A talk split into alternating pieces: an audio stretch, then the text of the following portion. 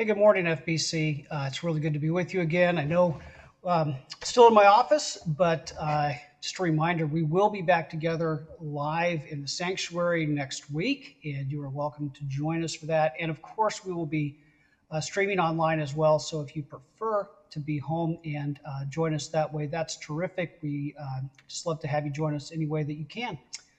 Uh, we're turning now to uh, God's Word, and we do believe the Bible is God's Word. And so we're going to take some time to try to understand what He is saying out of. Uh, uh this week, we'll be looking at the book of Romans, and uh, written by the Apostle Paul. And we'll be taking uh, some look at what that has to say, and then finding principles that are really helpful for us in our daily life today, and then applying those principles to our lives.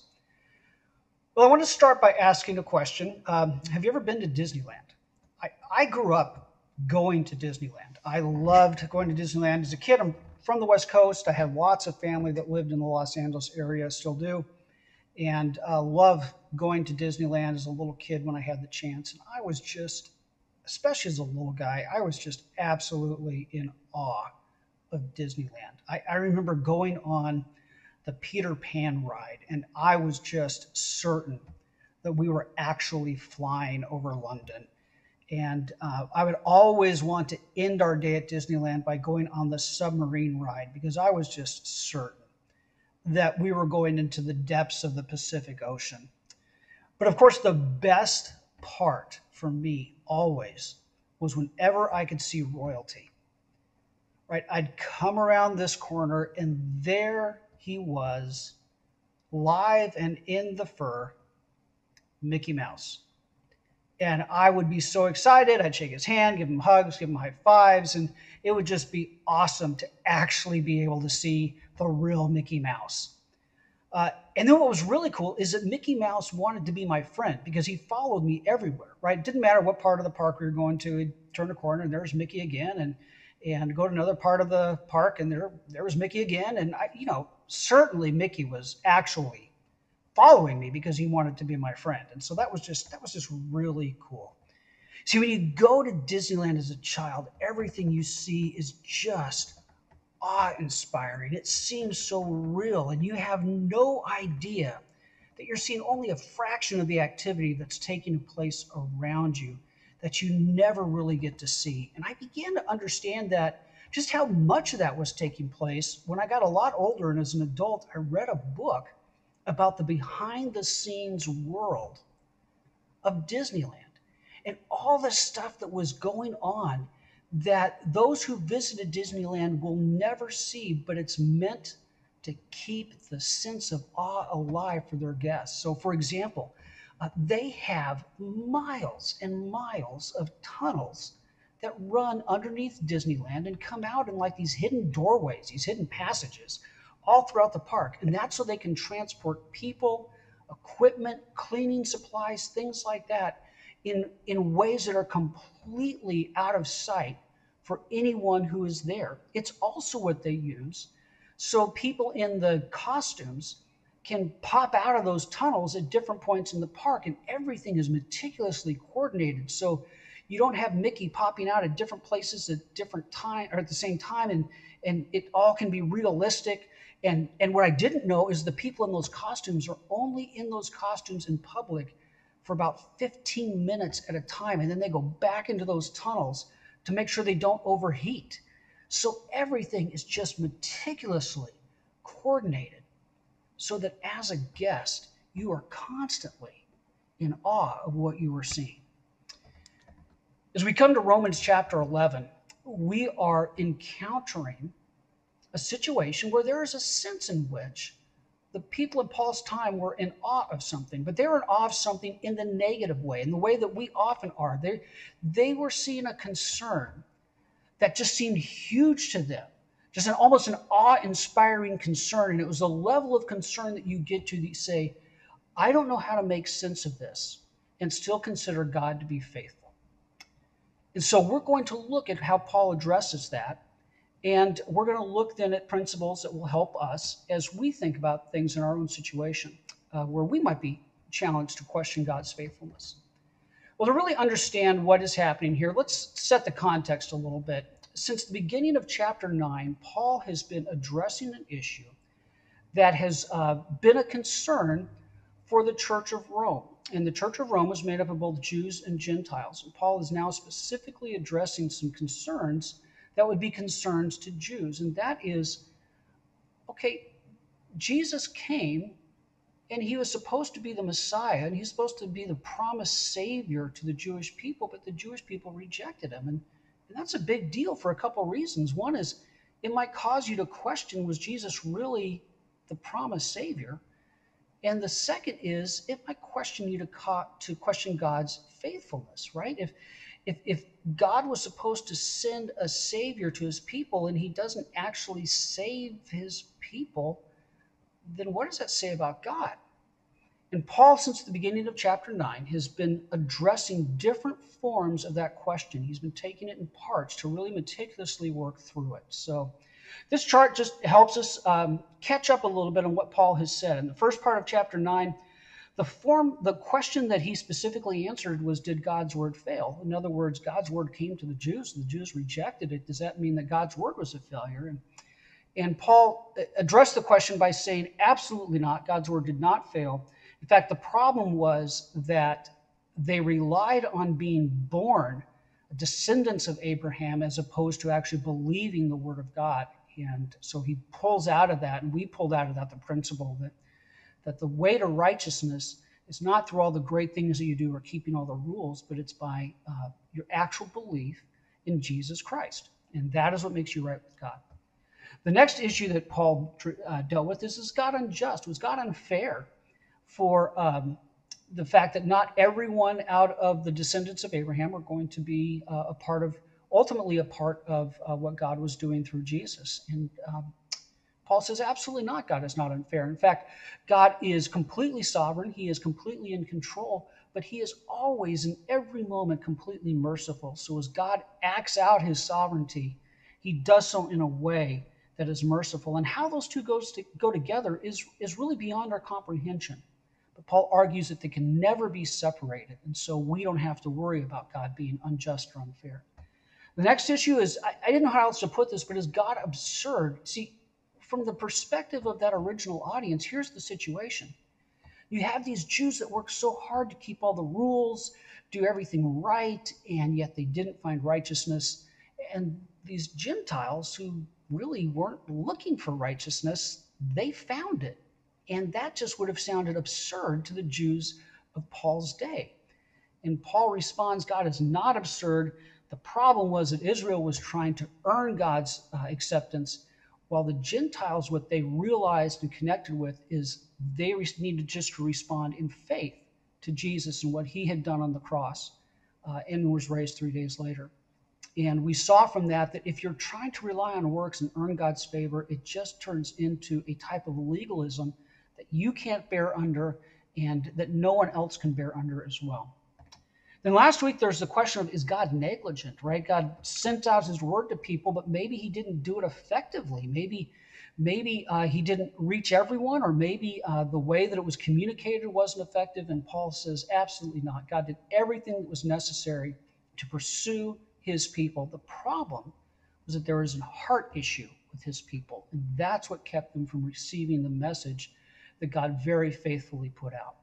So that's where we've been. And this week, uh, we're going to look at the question of whether or not God has completely rejected Israel, leaving them without hope. And Paul is going to say, absolutely not. God is preserving graciously uh, Israel, and uh, yet there is still a heart problem that has to be accounted for. So as we work through this passage, we're going to see both of those God's gracious pres- uh, preservation of Israel, the heart problem that uh, still persists for much of Israel, and then we'll wrap up by looking at some uh, applicational principles that will help us. Let's first look at God's gracious preservation of Israel, which we see in verses 1 through 6. I ask then, has God rejected his people? By no means, for I myself am an Israelite, a descendant of Abraham a member of the tribe of Benjamin. God has not rejected his people whom he foreknew.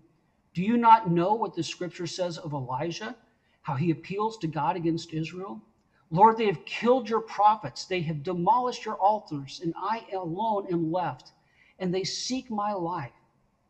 But what does God's reply to him? I have kept for myself 7,000 men who have not bowed the knee to Baal.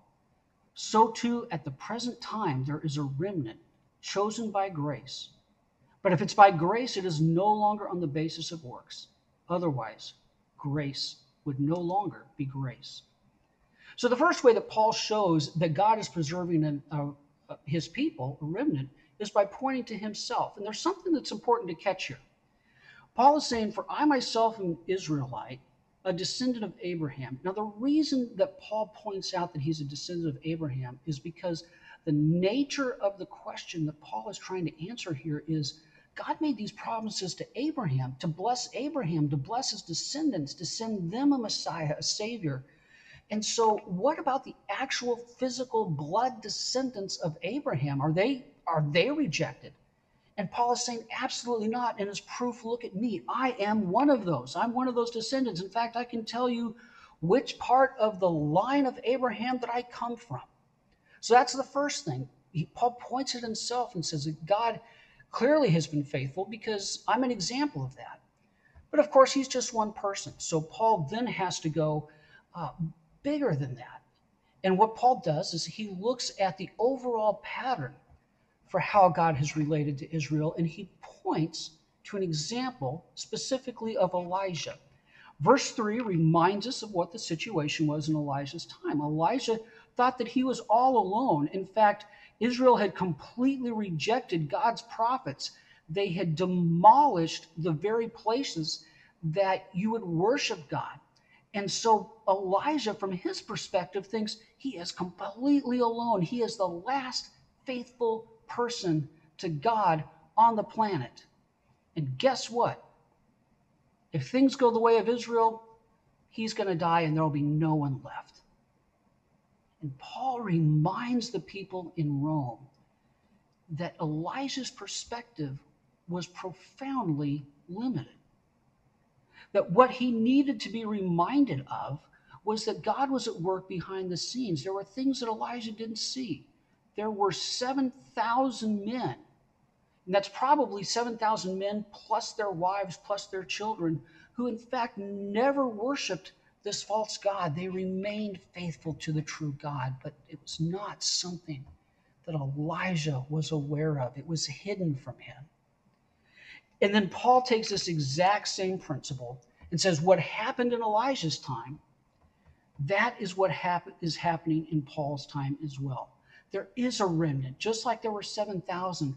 God in Paul's time was preserving a number of people, descendants of Abraham, who would carry on and receive the fulfillment of the promises that God has made. And they were chosen not because they earned it, because they did something special, they were somehow better than the rest of the people. They were chosen by God simply by grace. And so Paul is reinforcing what he has said all along that God is graciously at work behind the scenes. You see, if you looked at Elijah's time and you looked at what Elijah saw, Elijah would only have seen this much of the picture. And God has to remind him that that perspective, that this much, was very misleading. He was only seeing a small part of it. And Paul says that that is same thing is true in his day. And the same thing is true in our day as well. We have to be careful to avoid this exact same mistake, right? It's easy to look at our situation as a nation or, or in our families or in our personal lives and see this much and draw the conclusion that God has rejected us. I, I, I hear that a lot as a pastor. I, I hear people saying things like, look at what's happening in America and how America is turning away and, and God must be rejecting not only our country, but, but he must be getting ready to reject the whole world. Or probably the most common version of it that I hear is we are one generation away from Christianity being wiped out from the planet. But what's the problem with that perspective? It's only looking at this much. It's looking at what's happening in the United States and, and completely missing what is hidden from us that God is doing throughout the entire world. The fact is, we are living at a time of the single greatest revival in world history. It's just not happening here. It's happening in pe- with people and in places that we are not seeing, but God is faithfully at work. And the same principle applies as we face challenges in our families, face challenges in our personal lives where we are tempted to question as God is faithful. We are reminded that God is working behind the scenes. Paul's point in these first six verses is that God has not, in fact, rejected Israel. And he gives two types of proof. First, he himself is an example that God has not rejected Israel. And second, he points to God's pattern. God's pattern has always been that he preserves a remnant, even when things look horribly dark, when things look horribly hopeless. Well, the question still remains I mean, in Elijah's day, there were a lot more Israelites than just 7,000 people. And in Paul's day, you know, kind of by the same principle, there are going to be a lot more people than who God graciously preserves as part of the remnant. And so Paul now turns to address that. What about those folks that are not part of the remnant? What's going on with them? And he's actually going to come back, go back to the same theme that he talked about last week uh, with the challenges in people's hearts. So verses 7 through 10 say this What then? Israel failed to obtain what it was seeking. The elect obtained it, but the rest were hardened. As it is written, God gave them a spirit of stupor, eyes that would not see, and ears that would not hear, down to this very day. And David says, Let their table become a snare and a trap, a stumbling block and a retribution for them. Let their eyes be darkened so they cannot see, and bend their backs forever. So, what's Paul saying here? He is saying basically, if you really understand with what he means by hardening, that these people wanted to be independent from God. And the curse that they received is they got what they wanted. They got the curse of being independent from God. Now, Paul makes it clear that there are two groups here, right? There's the elect and there's the hardened. The elect are those people he's just talked about in verses 1 through 6. That's the remnant. The hardened is everyone else. And let's remember what we've said already as we've studied Romans about what it means for God to harden hearts. It means that God gives them over to what it is that they want. And the classic example of that that would have come to mind for every person in Paul's day who would have heard this, uh, who would have heard this passage, would have been the story of Pharaoh and releasing Israel from their slavery in Egypt. And remember what took place there. God gives a series of signs, a series of plagues that are, that are meant to kind of move Pharaoh from uh, from his reluctance to let Israel be released from slavery. And after every one of the first five plagues, what does it say? It says that Pharaoh hardened his heart. And then after the sixth plague, then it says that God hardened Pharaoh's heart. See, the pattern was Pharaoh hardened his heart and hardened his heart and hardened his heart. And then God finally said, I'm going to give you over to what it is that you want. You don't want to deal with me. You don't want to do what I'm asking you to do. You want to be independent of me. And so I'm going to give you over to that. And that is exactly what Paul is saying happens here. Paul explains that in a little more detail in verses 8 through 10, and he does so by quoting from the Old Testament. And, and in verse 8, he actually puts together a quote from Deuteronomy and a quote from Isaiah. And he's driving home the point that God is active in the process. And in so doing, he shows us how it is that God hardens hearts. Notice specifically what it says it says that the eyes would not be able to see and the ears would not be able to hear. There's a spirit of stupor, another a spirit of not understanding. So what Paul is talking about here is God continues to reveal his wonder and glory and beauty that is so appealing to us. But there comes a point when, when someone has hardened their heart so much that God just finally says, I'm no longer going to make it possible for you to see the wonder and glory and beauty of who I am and who my son is as it is revealed to you in Scripture, as it is revealed to you in the world around you, as it's revealed to you in His people. Uh, verses 9 and 10 kind of pick up that same theme. Uh, here he's quoting from Psalm 69, and Psalm 69 is a psalm where David is crying out for God's help because his, because his enemies are trying to kill him.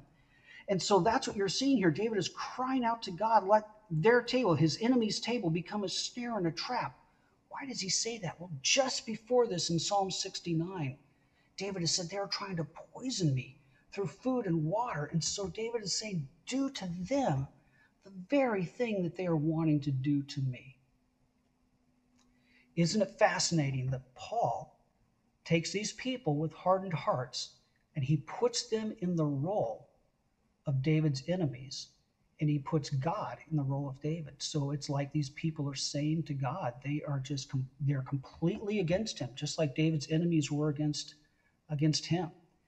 And they are things that they want to do to oppose God, and just like there were things that David's enemies wanted to do to oppose him. And so Paul's using this almost to say what God is going to do is exactly what David asked God to do. God is going to do to his enemies the very things that the enemies want to do to God. And uh, that is, they want nothing to do with God. They want to push God away. And so God is going to say, okay, I will give you that very thing that you want. So, what's Paul talking about in these verses? What's he describing? He is describing someone who is absolutely set on being independent from God. In fact, they are so independent from God that they are completely against God. And at some point, God just says, I'm going to let them have what they want. I'm going to let them have that independence. And that is the ultimate curse. And the way he does it is by making the wonder and beauty and glory of his revelation impossible for them to comprehend to see how wonderful and beautiful it is. And I've seen that at work in people's lives. I, I've seen people who know the Bible well, they can quote the Bible, yet they are against God and they cannot see in Scripture anything wonderful and beautiful about who God's who God is. I actually knew someone who understood what the Bible taught about heaven, and her response was she could not imagine anything good about heaven because God was there. That's the most extreme example I think I've ever run into, but this was someone whose heart had become so hardened, it was impossible for her to look at the truth of God's word. It was impossible for her to look at, at God's glorious creation around her and see anything that was even wonderful or beautiful or good about who God is. What is it that the people of um, Paul's time saw? They looked around and they saw, okay, Paul himself is a believer. That's a good sign. But all of these other people who are Jews, who are part of Abraham's descendants, they are not included in this. And so they start to question, understandably, the faithfulness of God.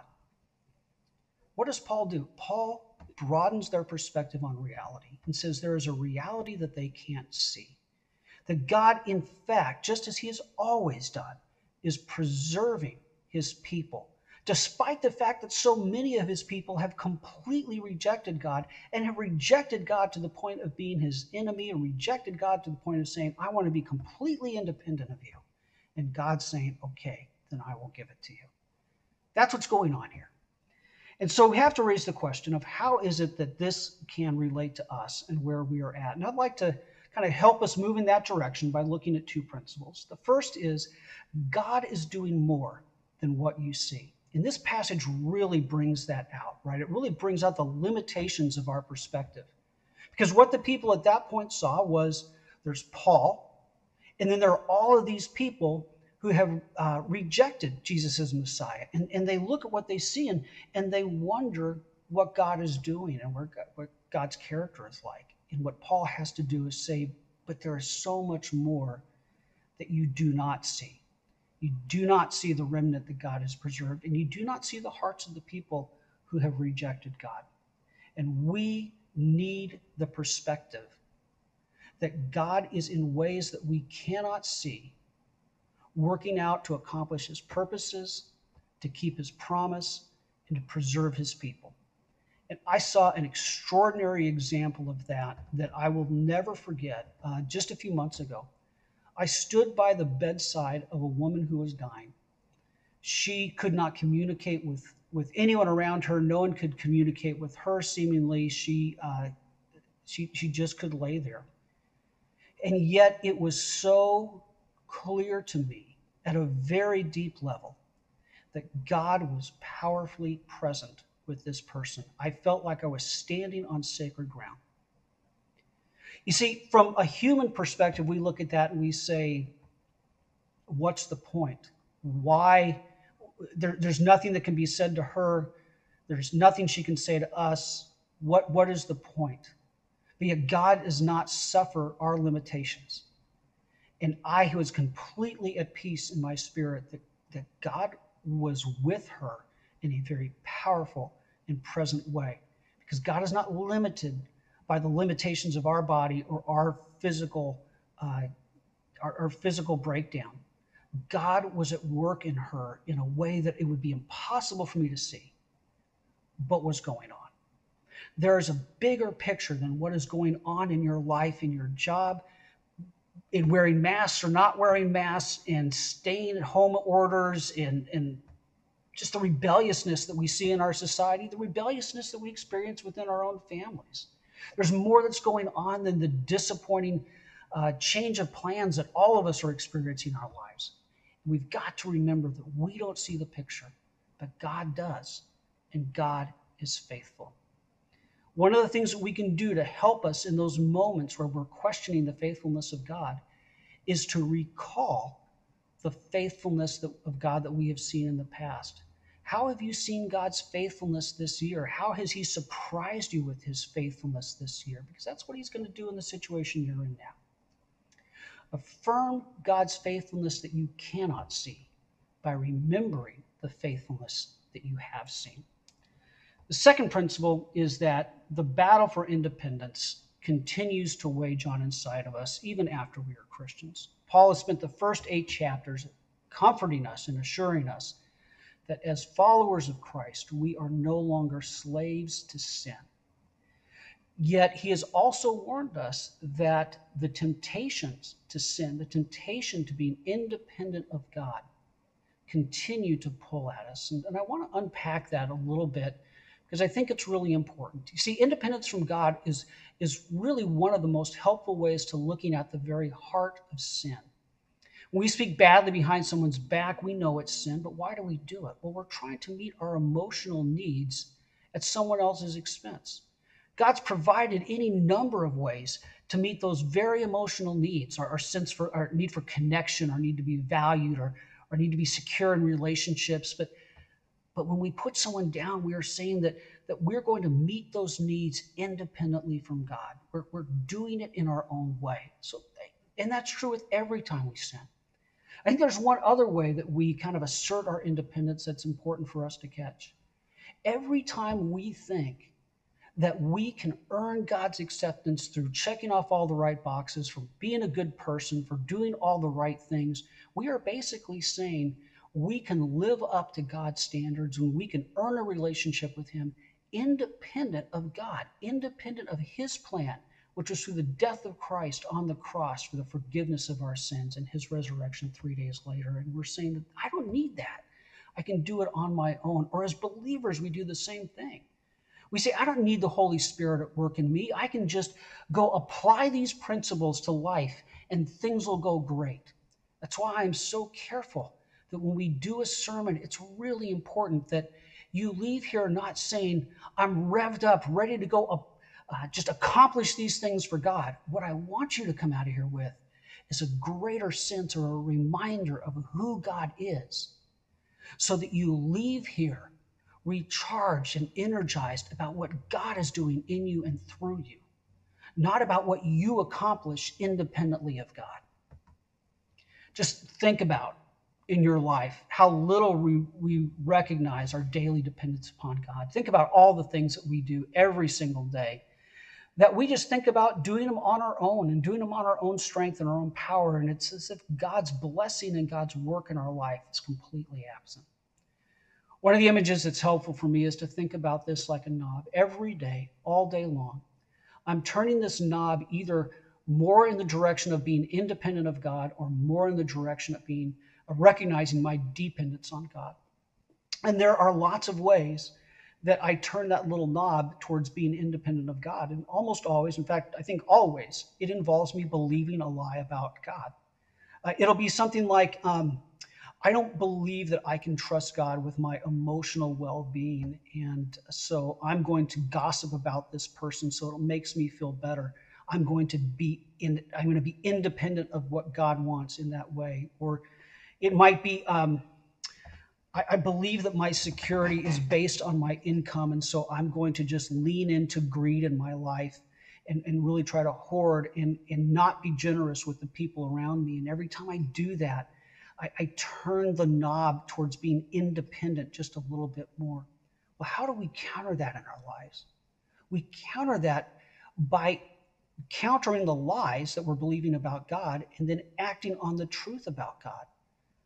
So, for example, when I'm confronted with an opportunity to give generously to uh, support what God is doing around the world or in our own community, and I actually say, I'm going to give towards that, what I'm doing is I'm acting out the truth about God. And the truth about God is that He can be trusted to be faithful to care for me. And so I act that out, and the Holy Spirit takes that and He turns the knob just a little bit towards being dependent on God. When, when I'm confronted with something and, and the temptation is to lie to protect myself, but instead, what I do is say, I can trust that what is true of God is that He will protect me and He will preserve me, even if I pay a high price and I tell the truth instead of telling a lie. The Holy Spirit takes that and He turns the knob just a little bit more towards dependence on God. And over time, what happens is that I become almost automatic in responding to a fallen and broken world in a way that reflects dependence on God instead of independence from God. What's going on behind the scenes? God is at work. God is at work faithfully delivering on everything that He has promised, on fulfilling His purposes, on preserving His people. He is doing far more than what you or I can see. And we are invited to trust His faithfulness. And that's exactly Paul's point to the Romans in this passage. It is that God is going to preserve his people, and in so doing, he is going to fulfill his purposes. And the implication for us in our day as we seek to implement that is that we need to trust that God is faithful behind the scenes, especially when it appears that he is not. I visited Disneyland just uh, a couple of years ago, and it was the first time in about 30 years, and I had a, just a great time. And I went on the Peter Pan ride, and I did not for one second actually believe that I was flying over London. And of course, I had to go on the submarine ride, and I did not for one second believe that I was diving to the depths of the Pacific Ocean. And um, I had to hang out with Mickey and Donald Duck and Goofy, and I did not for one second believe that I was actually meeting the real Mickey Mouse or Donald Duck or Goofy. But I was still in awe what I was in awe of were all the things that were happening all around me that I could not see, but were making everything possible, that were working out detailed plans, that were had expressed incredible care and protection for everyone who was involved. I was in awe of what I could not see. And that is what Paul is inviting us to today. Be in awe of God's faithfulness, even when it appears that it is hidden. And a few things that will help us with that, that I wanted to leave us with, is again, I always want to encourage you to rewrite the passage in your own words because it will help you drive the truth of it deeper into your heart. Identify one area where you are questioning God's faithfulness. And we all have areas all the time where we question God's faithfulness. Then, after you identify that area, take some time and reflect. Where have you seen God's faithfulness show up in your life in surprising ways? Because what you're doing there is you're, you're starting to counter the lies that you might be believing about God with the truth that God is faithful and He is at work. And don't do this alone. Invite someone to join you in prayer about this. Invite someone to pray that you would have greater trust in God's faithfulness, even when it's hidden. And, and pray for them as well in whatever, whatever area they are struggling with. And I do think that the appropriate way for us to end is to end in prayer because we are completely dependent upon God to drive these truths deeper into us so that we would live them out even almost automatically. And let's go before the Lord and pray in that way. Heavenly Father, we do acknowledge that very often we live as if you are uh, not faithful to us, and we live as if we are independent from you. And we confess that, Lord, that that is a strong temptation, and uh, it is something that we give into often. But Lord, we thank you that you offer your grace and forgiveness to us in every single time that we do that, and that you are faithful to us, and that you preserve us, and you hang on to us, and that you work out your purposes in our lives, and you keep your promises to us, even when we don't fully understand how that's going to play out. And Lord, what we ask for today is a greater trust, a greater confidence of your faithfulness, even when it is hidden. And we pray this in Jesus' precious name. Amen. So, uh, as I said earlier, the most important thing for us to walk out of here is a, a clear understanding of who God is. So, what have we said about who God is? We have said that God is faithfully at work behind the scenes, even when we don't see it. So, how does that truth change how we live? Well, the charge for us is that we need to realize that this week we're going to face something that's going to challenge our understanding that God is faithful. And we need to be prepared for that. We need to prepare for that two ways. One is by starting to recall now how we have seen God's faithfulness in the past. And the other is deciding now that we will respond in dependence instead of in independence from God.